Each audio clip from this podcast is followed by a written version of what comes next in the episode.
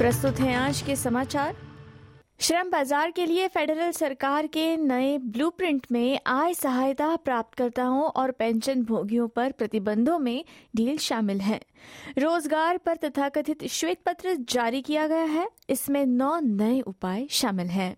Federal विपक्ष का कहना है कि सरकार का नया नौकरियों का ब्लूप्रिंट एक निरर्थक अवसर है। विपक्ष आय सहायता पर अधिक लोगों और पेंशन भोगियों को कार्यबल में अधिक प्रोत्साहित करने के हाई प्रोफ़ाइल परिवर्तनों का समर्थन कर रहा है। लेकिन इसमें कहा गया है कि सरकार की औद्योगिक संबंध नीति गलत बनी हुई है।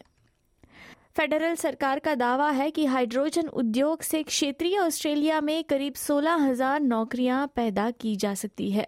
प्रधानमंत्री ने घोषणा की है कि देश का पहला बड़ा निर्यात टर्मिनल साउथ ऑस्ट्रेलिया में बनाया जाएगा।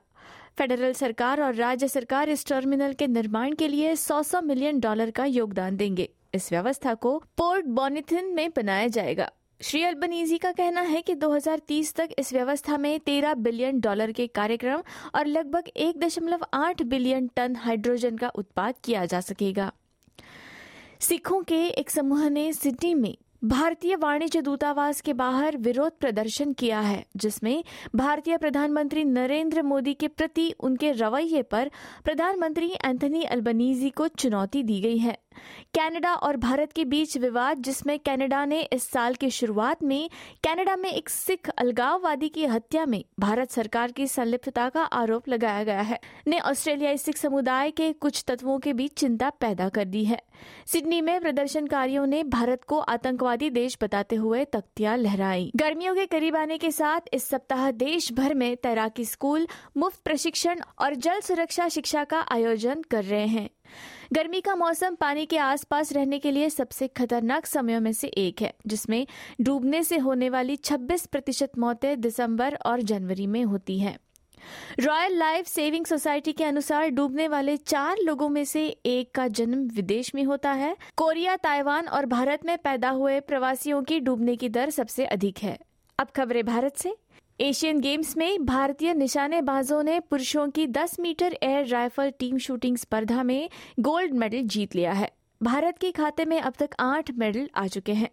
इससे पहले रविवार को एक रजत और एक कांस्य पदक जीता, जबकि नौकायन में भी दो रजत और एक कांस्य पदक के साथ भारत प्रतियोगिताओं के पहले दिन कुल पाँच पदक जीतने में सफल रहा।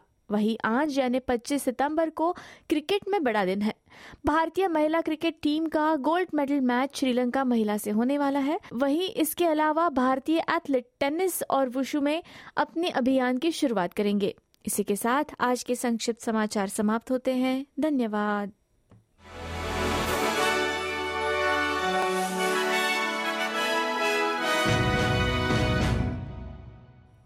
ऑस्ट्रेलियाई लोग 14 अक्टूबर को संसद में स्वदेशी आवाज़ पर मतदान करेंगे, जो 1999 के बाद होने वाला पहला जनमत संग्रह है। अधिवक्ता समूहों और ऑस्ट्रेलियाई चुनाव आयोग बता रहे हैं कि वे ये सुनिश्चित करने के लिए कड़ी मेहनत कर रहे हैं कि विकलांग लोग अपनी बात कह सके। आइए सुनते हैं इसी विषय में अगली रिपोर्ट।